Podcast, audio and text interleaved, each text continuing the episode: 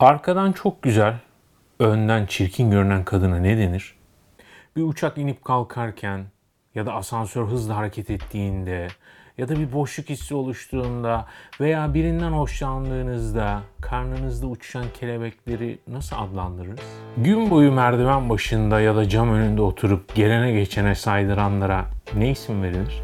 Zihnimin kıvrımlarına hoş geldiniz. Ben Serdar Kuzuloğlu. Bu hafta kelimelere, anlamlarına, neden var olduklarına ve bizim için ne ifade ettiklerine bakacağız.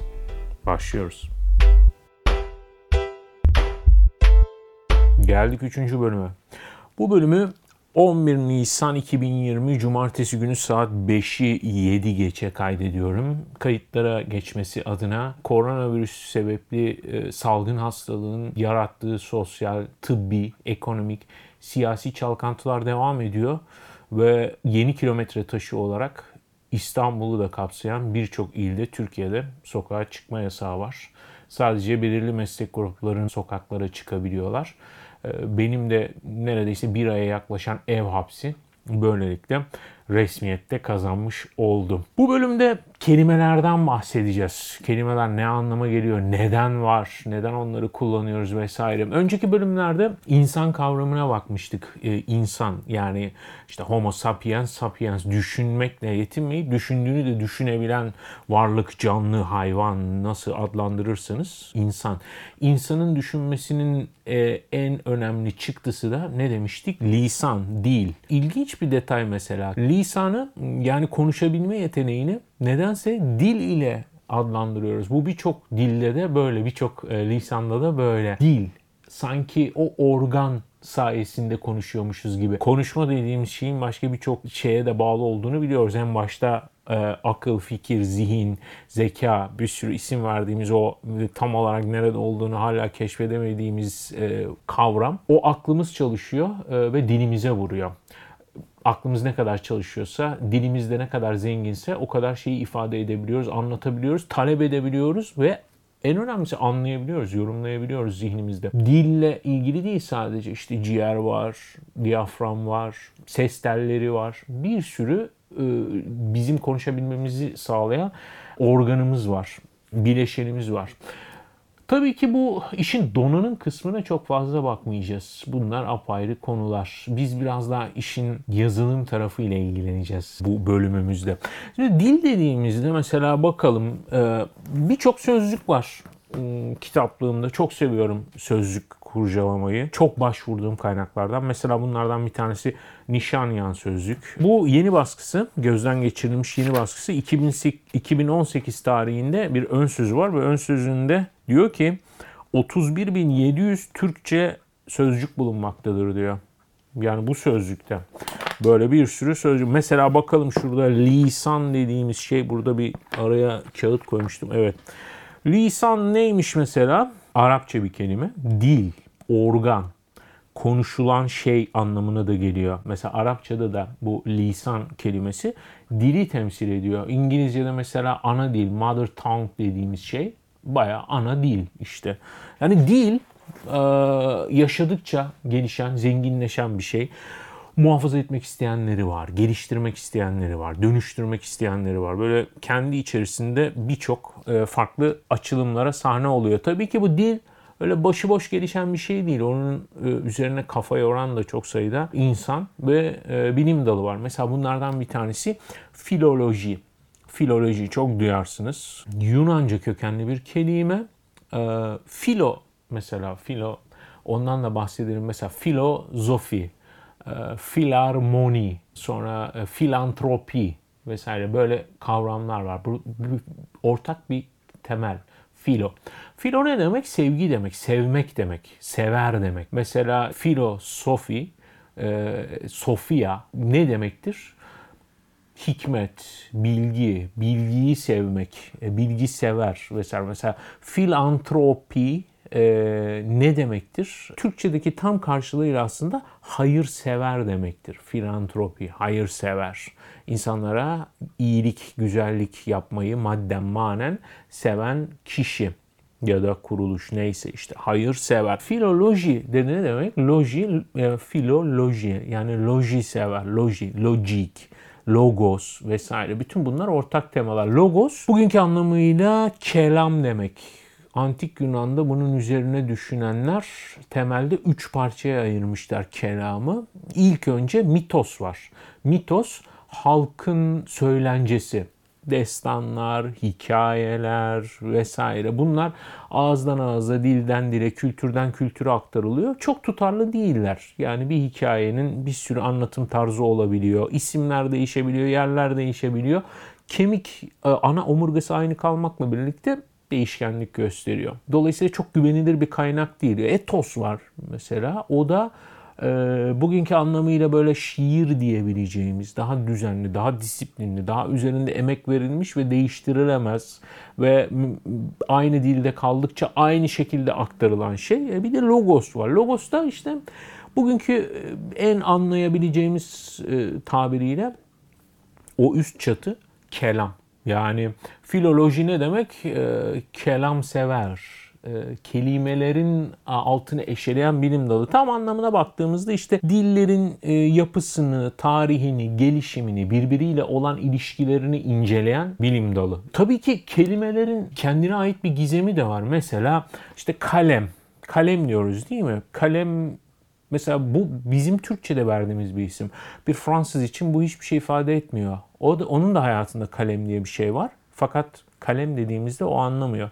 O başka bir şey diyor ve o şekilde anlıyor. Ama biz de kalem diyoruz. Semiyoloji bu e, gösterge bilim olarak da geçen. Gerçi tıpta da bir karşılığı var semiyolojinin ama bahsettiğim o değil. Gösterge bilim. Yani mesela şimdi bu kalem, bu bir kalem ama mesela işte atıyorum ve bu da bir kalem veya işte e, bu da bir kalem. Ama bunların üçü apayrı kalemler. Mesela şu kalem yazmıyor bile elime alsam kağıt üzerinde. Başka bir şey için bir kalem. İşte efendim bu, bu başka bir kalem, bu başka bir kalem. Ama bunların hepsi kalem. Ve biz bunları nasıl adlandırırız? Kalem. Yazılışı da nasıl? K-A-L-E-M. Tek başına hiçbir şey anlam ifade etmeyen bu beş harf bir araya geldiğinde kalem ismini oluşturuyor.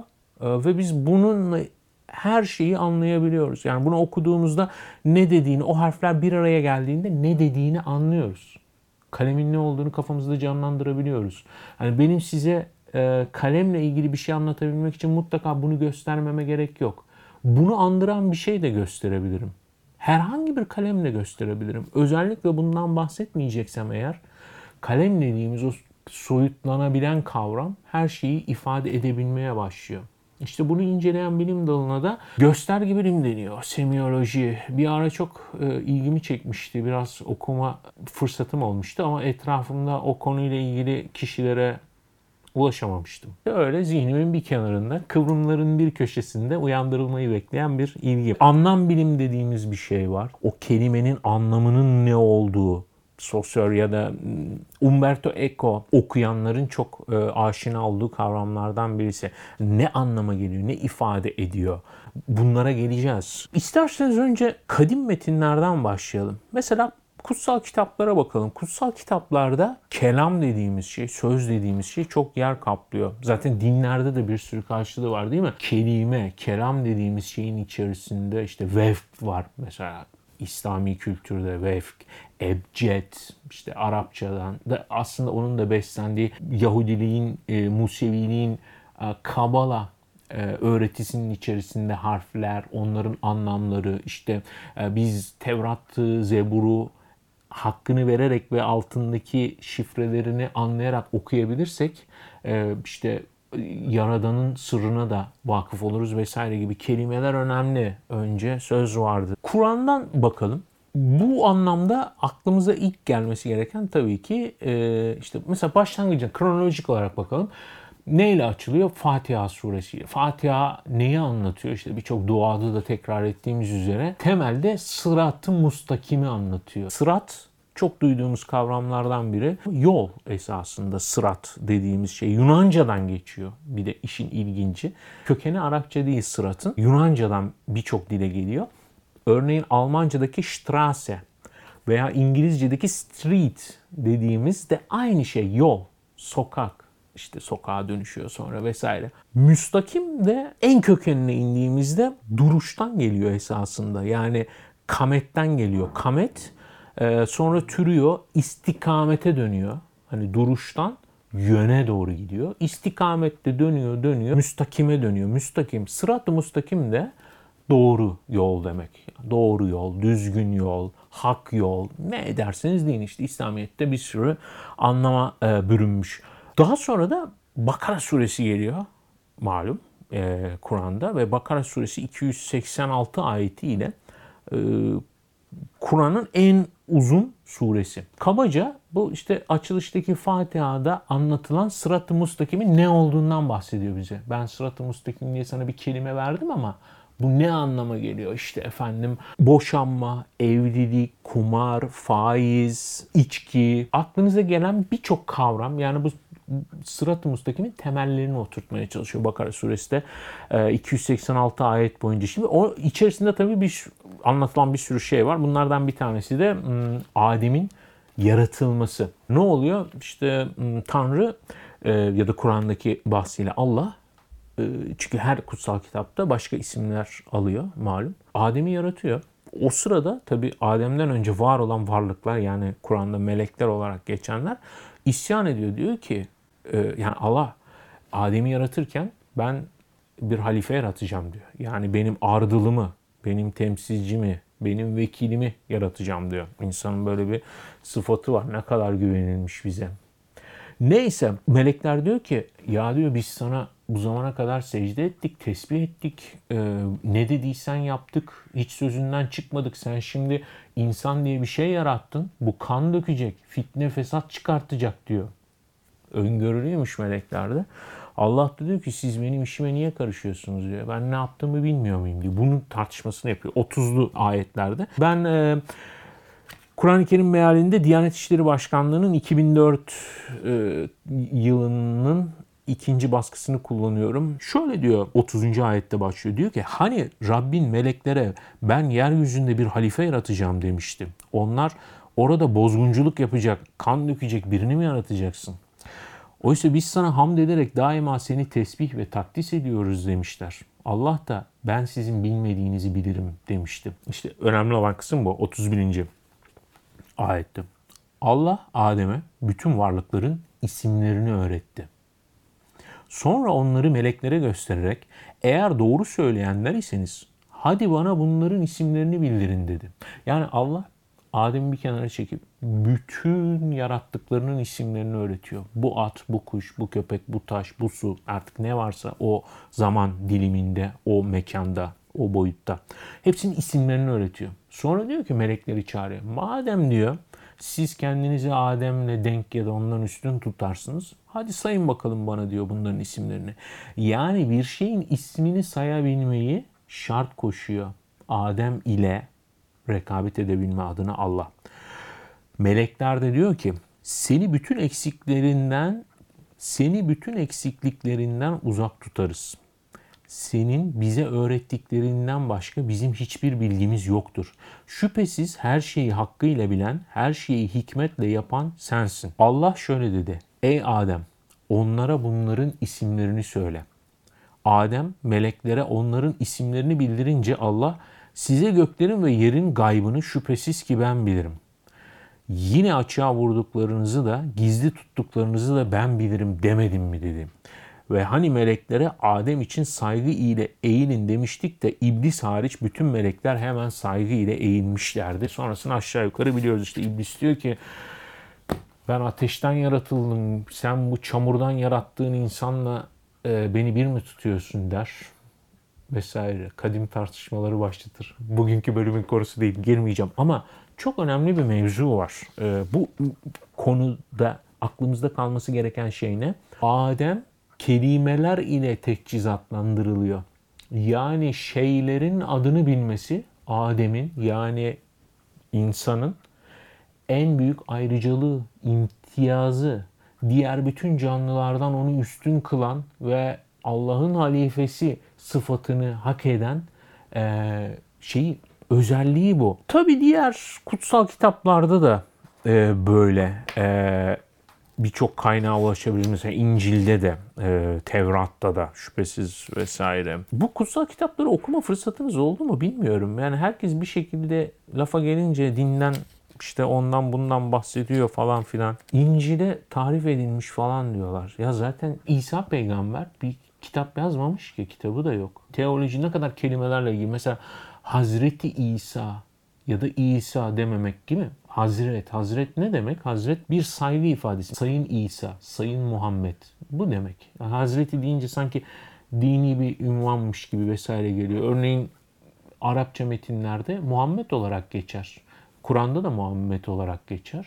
Ee, bu çok kadim bir tartışmadır. Şimdi burada edip yükselcilik yapmak istemiyorum ama kelimelerin önemini anlıyorsunuz değil mi? Mesela benim burada Muhammed peygamber demem, peygamber Muhammed demem ya da Hazreti Muhammed demem ya da Hazreti Muhammed sallallahu aleyhi ve sellem efendi hazretlerimiz falan gibi bir şeyler, bir silsileler demem. Arasında çok fark var ve bazıları için bu aradaki farklar benim ne diyeceğimden daha önemli.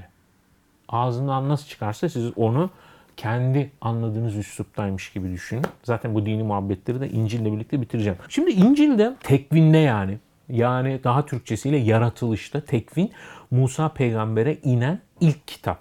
Yaratılışı anlatıyor. Diyor ki başlangıçta Tanrı göğü ve yeri yarattı. Yer boştu. Yeryüzü şekilleri yoktu. Engin karanlıklarla kaplıydı. Tanrı'nın ruhu suların üzerinde hareket ediyordu. Tanrı ışık olsun diye buyurdu ve ışık oldu. Tanrı ışığın iyi olduğunu gördü ve onu karanlıktan ayırdı. Burası şimdi önemli. Işığa gündüz, karanlığa gece adını verdi. Akşam oldu, sabah oldu ve ilk gün oluştu. Tanrı suların ortasında bir kubbe olsun, suları birbirinden ayırsın diye buyurdu ve öyle oldu. Tanrı gök kubbeyi yarattı. Kubbenin altındaki suları üstündeki sulardan ayırdı. Kubbeye gök adını verdi. Akşam oldu, sabah oldu ve ikinci gün oluştu. Tanrı göğün altındaki sular bir yere toplansın, kuru toprak görünsün diye buyurdu ve öyle oldu. Kuru alana kara, toplanan sulara deniz adını verdi. Tanrı bunun iyi olduğunu gördü. Tanrı isim veriyor her şeye. Yaratması yetmiyor. Onlara isim veriyor. Onların bir ismi olması lazım. Yer, gök, bulut, kubbe, dağ, tepe, deniz, kuş, insan hepsinin ismi var. Ve bakın ne görüyoruz işte Bakara suresinde Tanrı Adem'e bu isimleri öğreterek ona bir ayrıcalık kazandırıyor.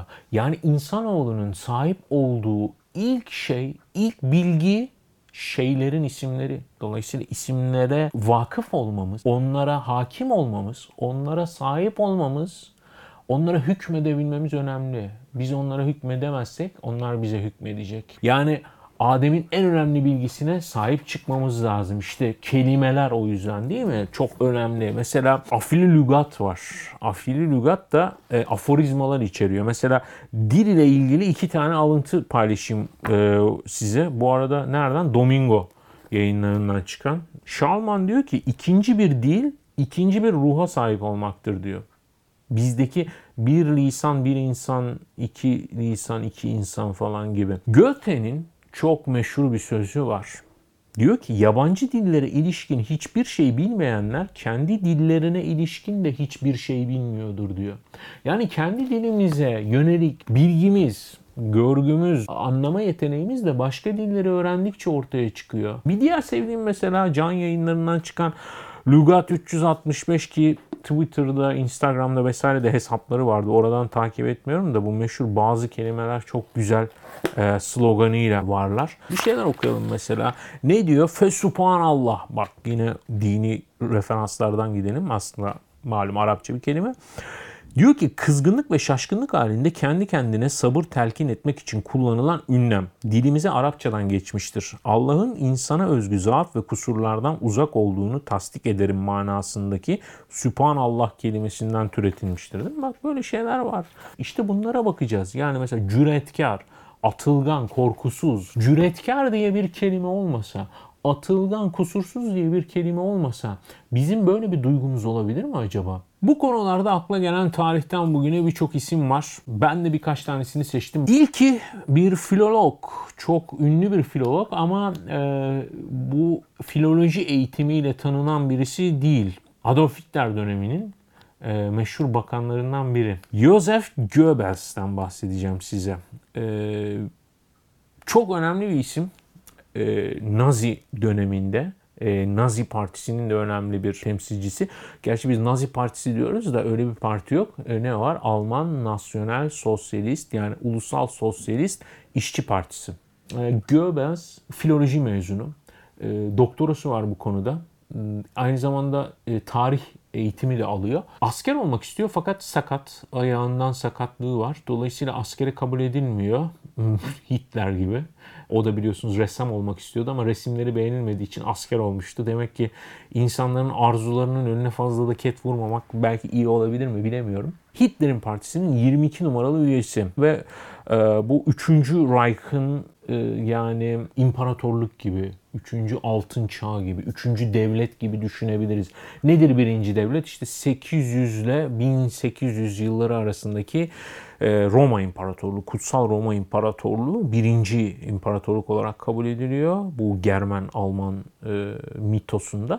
İkincisi Alman İmparatorluğu işte 1800-1900 arasındaki ve sonrasında Adolf Hitler'le birlikte başlayan da üçüncü altın çağ artık işte bin yıl, yeni bin yıl falan gibi e, terimlerle ortaya çıkıyor. Nazi Partisi malum. Nazi Partisi'nin dünyada başka hiçbir e, ideolojik sistemde, siyasi sistemde karşılığı olmayan e, tam anlamıyla bakanlığının başına geçiyor. O da nedir? Ulusal Aydınlanma ve Propaganda Bakanlığı. Goebbels çok enteresan bir karakter. Dünya Savaşı'nın sonlarına doğru artık Hitler e, çöküşe geçiyor. Çaresizlik içerisinde yeraltı sığınağında bir grup yoldaşıyla birlikte artık yavaş yavaş defterleri, kitapları toplamaya başlıyorlar. Hitler daha sonra intihar ediyor. E, malum artık yapamayacağını anlıyor ve yerini koltuğunu kime bırakıyor? Goebbels'e bırakıyor. Goebbels de bunu bir gün taşıyabiliyor. Çünkü o da artık işlerin olmayacağının farkında. Sığınakta 6 çocuğu ve karısıyla birlikte kalıyor. 6 çocuğuna birden sığınaktaki dişçiden aldığı morfini enjekte ediyor. Önce onları uyuşturuyor. Sonra ağızlarında siyanür ampulü kırıyor ve çocuklarını zehirleyerek öldürüyor. Daha sonra karısıyla birlikte yukarı çıkıyor. Askerlere kendisini vurmalarını söylüyor. Askerler bunu yerine getirmiyor. Daha sonra önce karısını öldürüyor. Daha sonra kendisini öldürerek intihar ediyor. Şimdi propaganda döneminde ne yapmıştır mesela Goebbels? Üstün Alman ırkı teorisi üzerinde çalışmış hepimizin bildiği üzere. Yani kutsal anneler var. Kutsal annelerin kutsal çocukları var. Üstün Alman ırkı var. Bunlar her şeyden işte e, üstün her şeyden daha önemliler. Bütün ders kitapları Nazi ideolojisine bürünmüş ki burada hani tarihten falan bahsetmiyorum. Aklınıza ne geliyorsa işte coğrafya, matematik, fizik, kimya, biyoloji, sanat, müzik, e, edebiyat. Cinderella'nın hikayesi bile çarpıtılmış mesela. Cinderella'nın çarpık bir birleşme sonucunda ırkı bozduğundan falan bahseden hastalıklı ilginç bir süreçten bahsediyoruz. İşte coğrafya mesela işte üstün ırk coğrafyası Almanya ve diğer reziller, leşler. Matematikte mesela sürekli olarak saçma sapan psikopat matematik problemleri var vesaire. Belki bazılarımıza çok da tanıdık geliyordur. Örneğin ötenazi hakkı. Geçen programlardan birinde bahsetmiştik ötenazi yani kendi yaşamına son verme hakkı. Bunu sistematik hale getirmişler. Aksiyon T4 müydü? Öyle bir şey şunu diyor. Yaşamaya değer değilse bir hayat sonlanma hakkı vardır diyor. Sonlandırılma hakkı vardır diyor. Yani senin bu hayat yaşamaya değer değil. Çünkü sen üstün ırktan değilsin mesela en başta. Üstün Alman ırkı var ama üstün Alman vatandaşları yok. Almanya vatandaşları yok. Almanlar var. The Almanlar. Yani o artikeli ne olur Almanca'da? Der das. Neyse Almanlar var. Bir de diğerleri var. Mesela Yahudiler, çingeneler, eşcinseller, sakatlar, akli dengesi bozuklar, Ruslar, Polonyalılar, ateistler, kapitalistler, komünistler falan böyle bitmeyen bir liste var.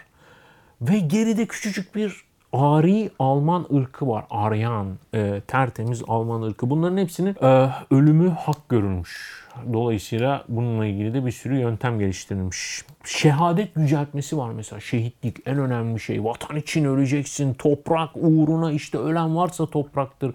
Bunların hepsi Alman öğretileri, e, Nazi öğretileri ve bu pompalanmış. Her tarafa şehitlerin isimleri verilmiş. Her tarafta şehitler anılmış, yüceltilmiş heykelleri, resimleri, onlara şarkılar vesaire. Lidere sorgusuz bir itaat var. Yani lider, Führer yani Hitler vazgeçilmez lider.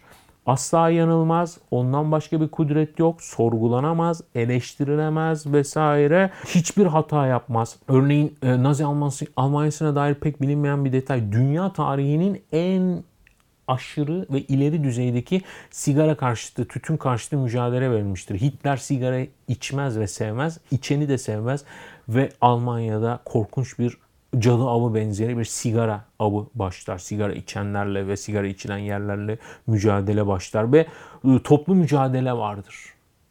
Toplu mücadele neyle? Mesela dış mihrakları vardır Almanya'nın. O dış mihraklar e, hepsi Almanya'yı kıskanmaktadır ve Almanya'yı muhafaza etmek için bütün Almanlar kenetlenmelidir bu dış mihraklara karşı. Bunlar Nazizmin klasik propaganda e, şeyleri. Ama Goebbels'in bugünkü konumuzla ilgili çok önemli bir tespiti var. Diyor ki bireyin algısı kendi haline bırakılamaz diyor. Yani bütün bu propaganda çalışmalarının özünde bu var. Bireyi kendi haline bırakırsan diyor düşünmeye başlar. Düşünmeye başlarsa bizim yolumuzdan çıkar. Bireyi kendi haline bırakma. Sürekli kafasına bir şey çak. Sürekli korkut. Sürekli bir havuç göster. Sürekli bir şeyle tedirgin et. Meşgul et. Kafasını kurcala. E, zihnini bulandır vesaire. Bunun için çalışır işte ve propaganda dediğimiz şey ne yazık ki e, kısa sürede bugün adına dezenformasyon dediğimiz şeye dönüşür. Elbette bir de dilin felsefeyle olan ilişkisi var. Yani dil felsefesi diye bir şey var mesela en başında. Dilli oluşturan kelimelerin felsefe ile ilişkisini ve felsefi kökenlerini araştırır. Bir kelimenin bir anlam ile geçiştirilemeyeceğine inanır. Yani bir anlamlar bütünüdür. Birçok farklı şeyden beslenir, ondan yücelir. Mesela demin bahsettiğim şehitlik, şehadet kavramı. Şimdi şehidi ölü asker olarak adlandırabilir miyiz? Ölü askerin şehit olarak adlandırılmasını isteyenler var. Ee, sonuçta mesleği nedir? Askerdir. Ne olmuştur? Ölmüştür. Dolayısıyla o bir ölü askerdir ama hayır. Neredeyse hiçbir kültürde ölü bir asker ölü bir asker değildir. Mesela şehittir. Şehidin örneğin işte Türkiye'de e, İslamiyet'ten beslenen algısında ne var? Şehadet. İşte şehitliğin içerisindeki aslında olay nedir? Ee, Allah yolunda, din yolunda çok tartışmalı alanlar olmakla birlikte dini temsil eden devletin adına e, canını vermiş insanlar şehadet ile ödüllendirilirler ve onun işte cennette yönelik bir referansı vardır, yolu vardır. Dolayısıyla şehit ölü asker kelimesinin anlam karşılığı değildir sadece. Bir kavramlar bütünüdür. Dil ve kelime ve propagandadan da bahsetmişken kaçınılmaz olarak bir kere daha referans olarak döneceğimiz kaynaklardan birisi. İngiliz yazar George Orwell'in meşhur 1984 romanı. Geçen bölümde de bahsetmiştik. Önemli kavramlar var. Oturduğu temeller var. Yeni söylem ve çift düşün. Yeni söylem, çift düşün. Diyor ki roman, e, dili kontrol edersen zihinleri de kontrol edersin.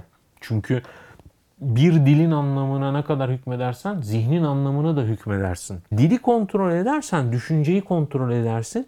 Düşünceyi kontrol edersen toplumu kontrol edersin. Mesela geçen bölümde bahsettiğimiz e, sloganlar vardı. Savaş barıştır. Barış savaş. Bu romanın önemli sloganlarıdır. Yani Okyanusya'nın. Sevgi nefrettir. Kölelik özgürlüktür. Cehalet mutluluktur der mesela. 1984'teki temada. Doğruluk Bakanlığı vardır. Her şeyi günceller. Yani neyin doğru neyin doğru olmadığını belirleyen bir bakanlık vardır. Goebbels'in e, propaganda bakanlığı gibi. Liderin söylemine göre sürekli arşivi düzenler. Kitabın içerisinde bir bölümü e, paylaşacağım sizlerle. Burada anlatılanlar temelinde önceden hiçbir şey bilmeyen biri bile Okyanusya toplumunun genel yapısını anlayabilir. Piramidin tepesinde büyük birader oturmaktadır. Büyük birader romandaki zalim, otoriter, diktatör. Büyük birader yanılmaz ve her şeye kadirdir. Tüm başarılar, tüm kazanımlar, tüm zaferler, tüm bilimsel buluşlar, tüm bilgiler, tüm bilgelikler, tüm mutluluklar ve tüm erdemler doğrudan onun önderliğinden doğar ve ondan esinlenir. Okyanusya toplumu sonuçta büyük biraderin her şeye kadir, partinin de yanılmaz olduğu inancına dayanır. Ama aslında büyük birader her şeye kadir ve parti de yanılmaz olmadığı için olguların ele alınışında her an sürekli bir esneklik gereklidir. Düşman söz konusu olduğunda apaçık gerçeğin karşısına dikilerek küstahça aka kara, karaya ak demektir. Bir parti üyesi söz konusu olduğunda ise parti disiplini öyle gerektirdiğinde gönülden bir sadakatle aka kara, karaya ak demektir. Aynı zamanda akın kara olduğuna inanmak, dahası akın kara olduğunu bilmek ve o güne kadar bunun tam tersine inandığını unutmak anlamına gelir. Yani senin partinden birisi dün ak dediğine bugün kara diyorsa sen de hemen ona kara demelisin. Yetmez. Dün ona senin de ak dediğini unutman gerekir diyor. Devam edelim. Böyle bir şey geçmişin sürekli olarak değiştirilmesini gerektirir. Ki bunu olanaklı kılan da geri kalan her şeyi kapsayan ve yeni söylemde çift düşün diye düşünce sistemidir. Partinin öngörülerinin hep doğru çıktığını göstermek için söylevlerin, istatistiklerin, bütün kayıtların sürekli güncellenmesi yeterli değildir. Aynı zamanda öğretide ya da politik çizgide en küçük bir değişikliğe izin verilmemelidir. Çünkü fikir ya da politik çizgi değiştirmek zayıflık belirtisidir. Örneğin Avrasya ya da Doğu Asya ya da hangisi olursa olsun bugün düşmanınsa o ülkenin eskiden beri hep düşmanın olmuş olması gerekir. Gerçekler bunun tam tersini mi söylüyor? O zaman gerçekler değiştirilmelidir. Böylece tarih sürekli olarak yeniden yazılır. Geçmişin gerçek bakanlığı tarafından günü gününe çarpıtılması düzenin varlığını korumak açısından sevgi bakanlığınca yürütülen baskı ve istihbarat çalışmaları kadar gereklidir. Yani ne oluyor? Diyelim ki işte senin devlet başkanının işte komşularından biriyle arası gayet güzel, sıkı fıkı. E, ertesi gün bir şey oluyor, kafası bozuluyor.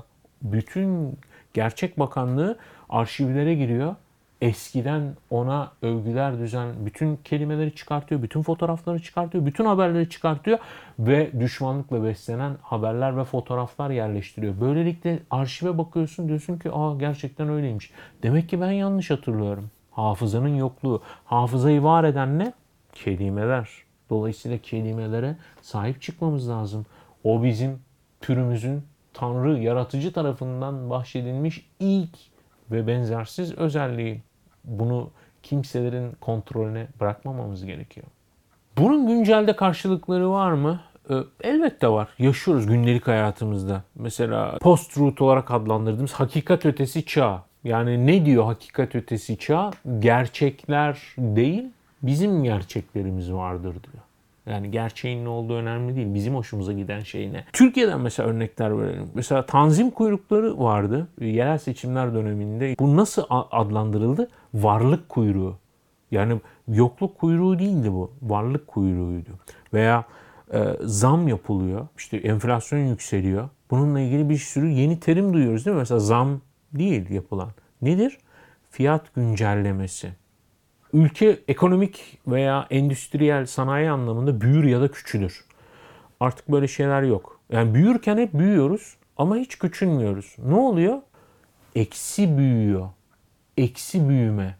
Artık küçülmüyoruz. Sadece ve sadece eksi büyüyoruz. Mesela yolsuzluk yok. Değil mi? İsraf var. Yolsuzluk diye bir şeyden bahsetmek mümkün değil. Rüşvet almak diye bir şey yok. Ne var? Günah işleme özgürlüğü var. Falanca kişi rüşvet almış. Hayır. Ne yaptı o? Günah işleme özgürlüğünü kullandı. Bu arada bunları ben şey yapmıyorum. Yani bunları kim dinleyecek, hafızasında ne kadarı var olacak, hangi tarihte izleyecek, dinleyecek bilmiyorum. Fakat bunlar gündelik hayattan, mesela Türkiye gündeminden benim notlarımda yer alan kavramlar. Mesela öldürme yok. Ne var? Etkisiz hale getirme var internet filtresinin yani o bile bir garip ya internet filtresi sansür hizmetinin kamu spotu vardı. Bu bile yeterince fantastik. Sloganı da şuydu. Seçmek özgürlüktür. Nasıl? Böyle bir hizmet var. Ne yapıyor bu hizmet? Sansürlüyor seni. Neye erişip erişemeyeceğini artık sen değil de senin adına başkaları karar verecek. Bunu seçiyor musun? Seçiyorum diyorsun. Dolayısıyla özgürlük. Yani seçmek, özgürlükten doğan seçmek ve seçimin yarattığı özgürlük sonucunda bize kısıtlamayı getirebiliyor. Kelimeler, anlamlar, zihinler anlatabiliyor muyum? Kelimeler önemli. Kelimeleri yaratamazsanız başkalarının yarattığı kelimelerin içerisinde yaşamak durumunda kalırsınız. Ben e, gazetede aktif olarak yazdığım dönemde birkaç meslektaşımla kafa yorduğumuz konulardan biriydi. Buna Türkçe'de ne demeliyiz? Örneğin işte bilgisayarlarımız var değil mi? Bilgisayar ki kelimenin isim babası başka birçok kelimenin de isim babasıdır teknolojide. Ama doğru mudur? Hayır değildir. Bilgisayar yani computer, compute başka bir şey. Calculator başka bir şey. Calculator diye bir şey var zaten. Yani hesap makinesi, hesaplayıcı, bilgiyi sayıcı, calculate eden, count eden. Oysa bilgiyi saymaz bilgisayar. Ne yapar? Bilgiyi işler, compute eder. Ki işleme bile aslında kısıtlı bir tanımdır. Ama bilgi işler demiyoruz, bilgi sayar diyoruz. Önemli mi? Yani kardeşim ne önemi var bilgisayar? Ha bilgisayar demişiz, ha Mahmut demişiz. Ne önemi var diyebilirsiniz. Ama öyle değildir işte. Dil önemlidir. Kelimeleri yaratmazsanız eğer başkalarının kelimelerinde yaşarsınız. Bununla ilgili çok sevdiğim referans noktalarından biri Ahmet Hamdi Tanpınar. Ahmet Hamdi Tanpınar'ın özellikle bu romanlarının öykülerinin arasında e, hatta söyleşilerinin arasında geçen çok ilginç kırıntılar var. Şimdi ben size Doğu Batı yayınlarından e, çıkan Özgür Taburoğlu'nun Tanpınar sözlüğünden bir alıntı yapacağım. Şark mevzuunda yani şark ne demek? Doğu. Garp ne demek? Batı. Tanpınar şarkı, doğuyu anlatırken bu konuda ziyadesiyle kafa yormuş bir zihindir malum. Şöyle diyor. Şark ya alışmışa gömülü yaşar yahut hayale kaçar. Daha doğrusu alışılmış ile rüyada yaşar. Şarklı olmanın bir başka belirtisi de hep açık duran bir firar kapısından kaçıp realiteye serahatle bakmaktan ısrarla uzak durmaktır. Bir şekilde kendi realitesinden kaçanın yönüne ve zaman ayarına, coğrafi düzendeki yerine daha batıda olanlar karar verirler. Buraları Orta Doğu, Uzak Asya, Yakın Asya gibi adlar alır diyor. İşte mesela yaşadığımız bölümü içine alan e, Orta Doğu'yu düşünün. Orta Doğu. Nerenin ortası? Nerenin doğusu? Neden Orta Doğu var? Orta Batı var mı? Neden Orta Batı yok? Değil mi? Bunları düşünebiliyor muyuz hiç? Batı var mesela. Kime göre? Doğu. Kime göre? Batı eğer batı pusula anlamında hani bu tarafı temsil ediyor, doğu bu tarafı temsil ediyorsa size göre. Mesela Libya batı mıdır? Çünkü diğer batı ülkeleriyle aynı düzlemde. Hayır Libya batı değil. Libya ne? Kuzey Afrika. Neden Kuzey Afrika mesela? Neden Afrika'da değil de Kuzey Afrika'da? Vesaire. İşte Türkiye neden bazen Avrupa, bazen Orta Doğu? Veya işte Rusya batı mı? Neil Postman'ın Teknopoli kitabından bir e, alıntı yapacağım size. Neil Postman diyor ki yeni şeyler, yeni kelimelere ihtiyaç duyarlar belirli bir teknolojinin işleyiş biçimi üzerinde kontrol sahibi olanlar bunlardan yoksun olanlar karşısında gücü ellerinde toplarlar ve kaçınılmaz bir biçimde bu güçten yoksun olanlara karşı bir düzen oluştururlar. Yani diyor ki tekniğe ve teknolojiye hakim olan onun dilini de yaratır, o yarattığı dille de hükmeder. Diline hükmeder, kültürüne hükmeder, eylemlerine dolayısıyla kültürüne hükmeder. Yani Marx'ın, Karl Marx'ın e, bir birey kendini nasıl ifade ediyorsa öyledir sözünde olduğu gibi. Yani insan aklını eşsiz yapan kelam değil, manadır, kelimeler değildir. Onların manasıdır. Bizim onları soyutlayıp zenginleştirebilme kudretimizdir. Dil bahsinde bahsetmeden geçemeyeceğimiz bir diğer önemli isim ise e, bir başka İngiliz J.R.R. Tolkien. O da bir filolog. yani dil bilimci, Cermenik diller e, ve İngiliz dili konusunda e, uzman. Hatta meşhur Oxford sözlüğünde birçok madde onun kaleminden çıkmış. E, birçok dil biliyor. Buna Fin, Fince, tabii ki Cermanik diller, eski İngilizce ki bugün İngilizlerin bile bir kısmının hiçbir fikir sahibi olmadığı Mesela diller türetmiş romanları için. Nedir romanları? Romanlar dediğimiz en meşhuru tabii ki Yüzüklerin Efendisi, Lord of the Rings. Orta Dünya'nın e, kavimleri, ırkları için diller yaratmış. Üstelik kendi içinde lehçeleri var. Yüzüklerin Efendisi'nin sanıyorum DVD'sinin sonunda vardı. E, bu making of'u, kamera arkasını içeren görüntülerde oyuncular Tolkien'in yarattığı bu kurgu hiç dünyada konuşulmayan tamamen kendi zihninden ürettiği ve roman dışında başka hiçbir yerde geçmeyen bu dili ezberlemek, anlamak, onun gramerine vakıf olmak için çabalamışlardı. Buna hayran olmamak mümkün mü? Bu çabalar sadece edebiyatta bu şekilde karşılığını bulmamış mesela. Çok daha az bilinen ama bence çok daha ilginç bir detay da e, dünyada ortak yeni bir dil yaratma çabası. Bu konuda çalışanlardan birisi de tarihte Polonyalı bir dil sevdalısı, bir dil sever, lisan sever, filolog. El El Zamenhof'tan bahsedeceğim size ya da diğer bir ismiyle Doktor Esperanto. Esperanto'yu hiç duydunuz mu bilmiyorum ama Zamenhof çocukluğu boyunca hep savaş olmayan bir dünya hayali kuruyor. İnsanlar kardeş, devletler, milletler, halklar kardeş, huzur içinde yaşıyorlar. Ve diyor ki en önemli yapı taşlarından birisi ne olabilir? Lisan olabilir diyor. Biz birbirimizi anlayabilirsek, birbirimize derdimizi anlatabilirsek belki savaşmamıza da gerek kalmaz diyor. Dünyada herkesin kolayca öğrenebileceği ve kullanabileceği bir ikinci dil olabilir mi? Ve Esperanto'yu kuruluyor. Daha 14 yaşında ve 10 yıl üzerinde çalışıyor daha sonradan. Esperanto'nun mesela Türkiye'de de kursları var. Esperanto dilinde Wikipedia versiyonu var mesela. Nasıl Wikipedia'nın İngilizcesi var, İspanyolcası, Türkçesi, Kürtçesi vesaire. Bir de Esperanto dilinde var. Esperanto dil kursları var. İnternetten isterseniz Duolingo'da e, kurs olarak da ücretsiz olarak öğrenebiliyorsunuz Esperanto'yu. Yani yaygınlaşmış mı? Hayır. Fazla bir yaygınlığa kavuşamamış ama dil çabasına yönelik önemli bir gayret. Epey uzadı. Bir parantez de açalım. Zihnimin kıvrımlarının ikinci bölümünde. Ya çok uzun.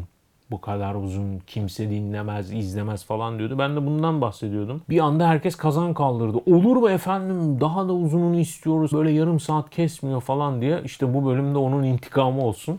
Ama toparlayalım yavaştan. Dilin, kelimenin neden önemli olduğuna dair e, çok hoşuma giden bir anekdotu sizinle paylaşmak istiyorum. E, 1806 yılında Massachusetts nehri donuyor. Frederick Tudor adlı girişimci de bu nehirden top, buzları topluyor. Karayipler'deki e, yerlilere buz ve soğuk içecek satmak üzere götürüyor.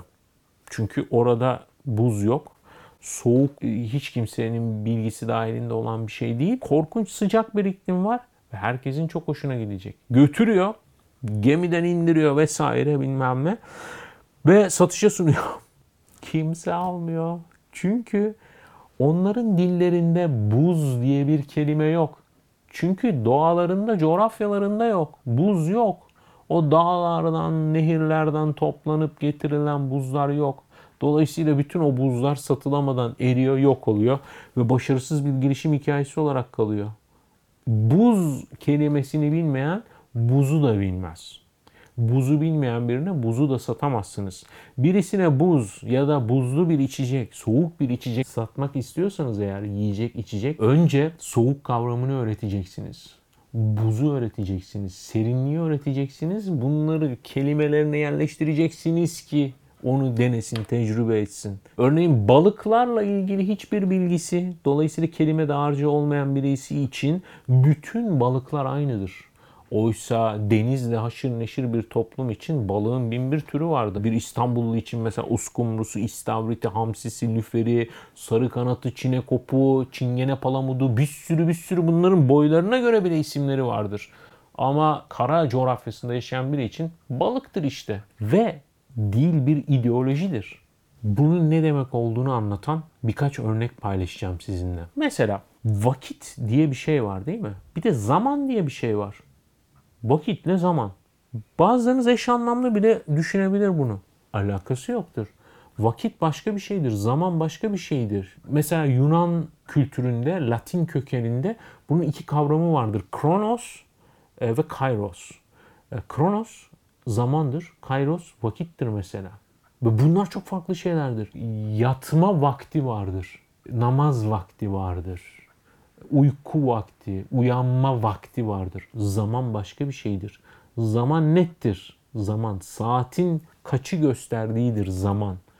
Çok başka kavramlardır. Veya işte kültürlerde olan iffet ve namus. İffetle namus aynı şey midir? Bazılarınız öyle olduğunu düşünebilir. Birbiriyle elbette ilintili. Aynı nehirden beslenen iki kavram, iki çatal. Fakat iffetle namus başka bir şeydir. İffet çok daha spesifik bir şeyi tanımlar çünkü. Batı kültüründeki örneklere bakalım. Yatırımcılık jargonunda exit diye bir şey var. Ne demektir exit?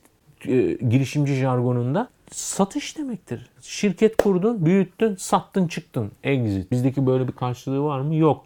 Bizde bambaşka değil mi? Bizde hatta şirket satmak bizim jargonumuzda da yok. Çünkü bizde şirketler satmak için kurulmaz. Aksine toruna torbaya bırakmak için kurulur. Bizim derdimiz kuşaklar arası şirket yönetimidir. Exit değildir mesela. Bir şirket kurulurken exit stratejisi yoktur. Satış stratejisi yoktur. Biz bunu nereye getirince satacağız? Hangi safhasında yatırım alacağız? Hangi safhasında işte e, B serisi hisseleri çıkartacağız? Böyle şeyler düşünülmez. İşte bizim kız evlendi damadı hangi görev verelim yönetim kurulunda? Ya da onu nereye getirelim? Yüzde kaç pay verelim falan filan. Aile anayasası, kıl tüy bunlarla uğraşılır. Kültür, dili oluşturur, dil kültürü oluşturur. Türeyen kelimeler mesela. Kanka. Değil mi? Kanka. Nedir kanka? Kanka kan kardeşliğidir. Ama kan kardeşliği nedir? Bugünün çocuklarında hayal bile edemiyorum mesela. Kan kardeşliği nedir? Sokakta oynarken en iyi arkadaşına bir gün dersin ki gel kan kardeşi olalım. Nasıl? Alırsın yerden bir cam parçası ya da bir yerden bulabilirsen bir bıçak çakı parmağını ya da kolunu oranı buranı kesersin kanatırsın. O da keser kanatır birbirine tutarsın. Kanlarınızı karıştırırsınız birbirinize. Kan kardeşliği budur. Bugün var mı böyle bir şey? Yok. Ama kanka var bugün. Kanka. Neden? Çünkü hem kan kardeşliği çok e, vahşi, çok zalimce ve hijyenik değil, sağlıklı görünmüyor. Üstelik çok cüret gerektiriyor. Zaten sokakta da oynamıyoruz. Bir de çok uzun. Kan kardeşliği. Bu ne ya böyle? Değil mi? Kızılay kampanyası gibi. Dolayısıyla ne var? Kanka var. Kanka işte tam bugünün ruhunu anlatan şey. Kanka sonra ne oluyor? Mesela Q ile yazılıyor. Kanka internette. Sonra o Q'lar dönüyor. Pampa'ya dönüşüyor vesaire. Onlar da ayrı ayrı alt kültürler oluşturuyor. Yani kutsalın bozumundan bahsediyoruz burada. Kuşak ve sınıf farklarını belirten kelimeler var mesela. İkisi de aynı anlama geliyor ama ikisi de farklı kuşakları temsil ediyor. Bakın sizlerle birkaç örneğini paylaşayım notlarımda. Mesela stajyer. Türkçe değil. Şimdiki karşılığını daha çok intern. Özellikle tıpçılar buna daha aşinadır. Aynı şeyi anlatır ama kuşak farkını temsil eder. Plaj. Türkçe midir? Hayır. Şimdiki karşılığı ne? Beach. Fransızcadan İngilizceye dönüş. Vardiya. Şimdiki adı ne? Shift. Berber. Neye dönüşüyor? Kuaför. Aynı şey. Yani sadece lisan farkı var değil mi? Bir tanesi Latince kökenli, İtalyancadan geçme. Diğeri Fransızca kökenli. Meclis, parlamento. Atölye, workshop. Lokanta, restoran. Randevu, date. Büro, ofis. Ameliyat, operasyon, hekim, doktor, bahşiş, tip, sekreter, asistan, hoca, antrenör, idman, jimnastik ya da fitness, iktisat, ekonomi, etiket, sticker, ihtiyar, boomer, pavyon, hol, stand, makyaj ya da makyöz. Bugün ne? Make-up ve make-up artist, make-up sanatçısı, evrak, döküman, biftek ya da steak vesaire böyle şeyler var. Mesela farklı kültürlere ait kelimeler var değil mi? Önden değil, arkadan güzel görünen kızın bir tabiri var. Hangi dilde? Türkçe'de yok. İşte Japonca'da bu tip kızlar için, kadınlar için bir kelime var. Bakushan. Bakushan. Önden değil arkadan güzel görünen kız. Ofiste, metroda, parkta uyuyakalmaya karşılık bir kelime var. Uzak Doğu'da çok yaygındır. Çin'e, Japonya'ya, Kore'ye gidenler çok denk gelmiştir. Kore'de o kadar yok ama Çin ve Japonya'da çok vardır. Parkta, banklarda böyle kestiren, uyuklayanları görürsünüz. İşte onlara inemuri derler. Türkçe'de bir karşılığı yok. Çok çalışmaktan ölmek. Japonca'da bunun da bir karşılığı var. Mesela karoshi deniyor buna. Mesela Fransızca'da öğleden sonra sevgiliyle yapılan hızlı sevişmeye bir isim veriliyor. Fransızca telaffuzum çok iyi olmadığından seslendiremiyorum ama altyazıda okuyorsunuz. Örneğin e, uçağın asansörün kalkışında teknenin hareketleri sırasında karında hissedilen o tuhaf hisse Cook Adaları'nda kullanılan Maori dilinde puangi deniyor.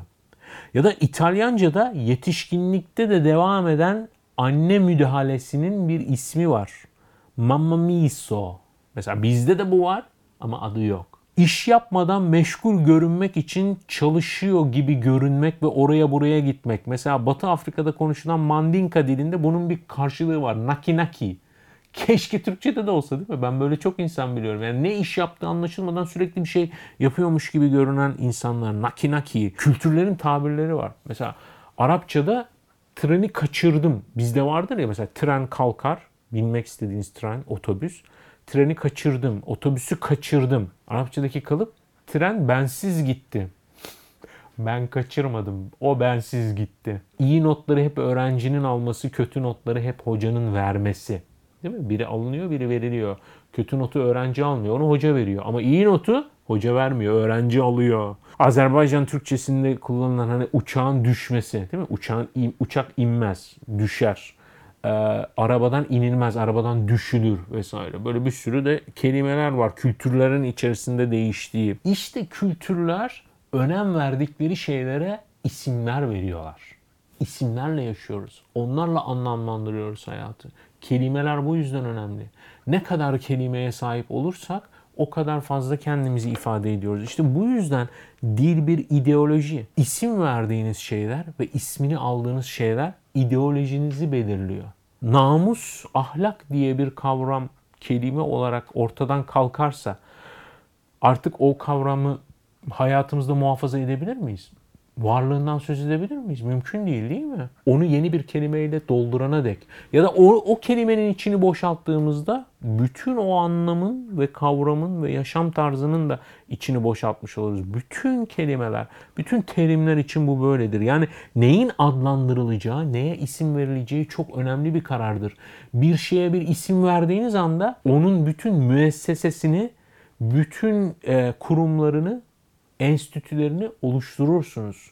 Zihinsel ve fiziksel anlamda. Boğazım ağrıyor, bademciklerim şişti, ateşim var, gözlerim yanıyor, etlerim dökülüyor falan filan. Birisi gelir der ki bu bir hastalık ve bu hastalığın adı grip. Tamam mı? Bitti. İşte hayatımızda artık yeni bir kavram var. Ondan sonra grip, grip aşısı, grip tedavisi, gripten korunma tavsiyeleri, grip doktoru, grip hastanesi, grip giysisi, grip maskesi bir anda bütün enstitüleri kurulu veriyor. Neden? Çünkü ona bir isim verdik artık. Siyaseten de bu böyle, hastalıklarda da bu böyle. Bir şeye isim verdiğiniz anda bir şeyi yaratmış oluyorsunuz, ortaya koyuyorsunuz. Aşık olduğunda karnında uçuşan kelebekler. Buna bir isim verdiğin anda kültüründe bir yer ediniyor ve herkes o kelebekleri hissetmeye çalışıyor. Ya da hissettiği anda onu dillendiriyor ve dillendirdiği anda bir şey anlıyoruz. Yani değil bir sihir ve bir ideoloji.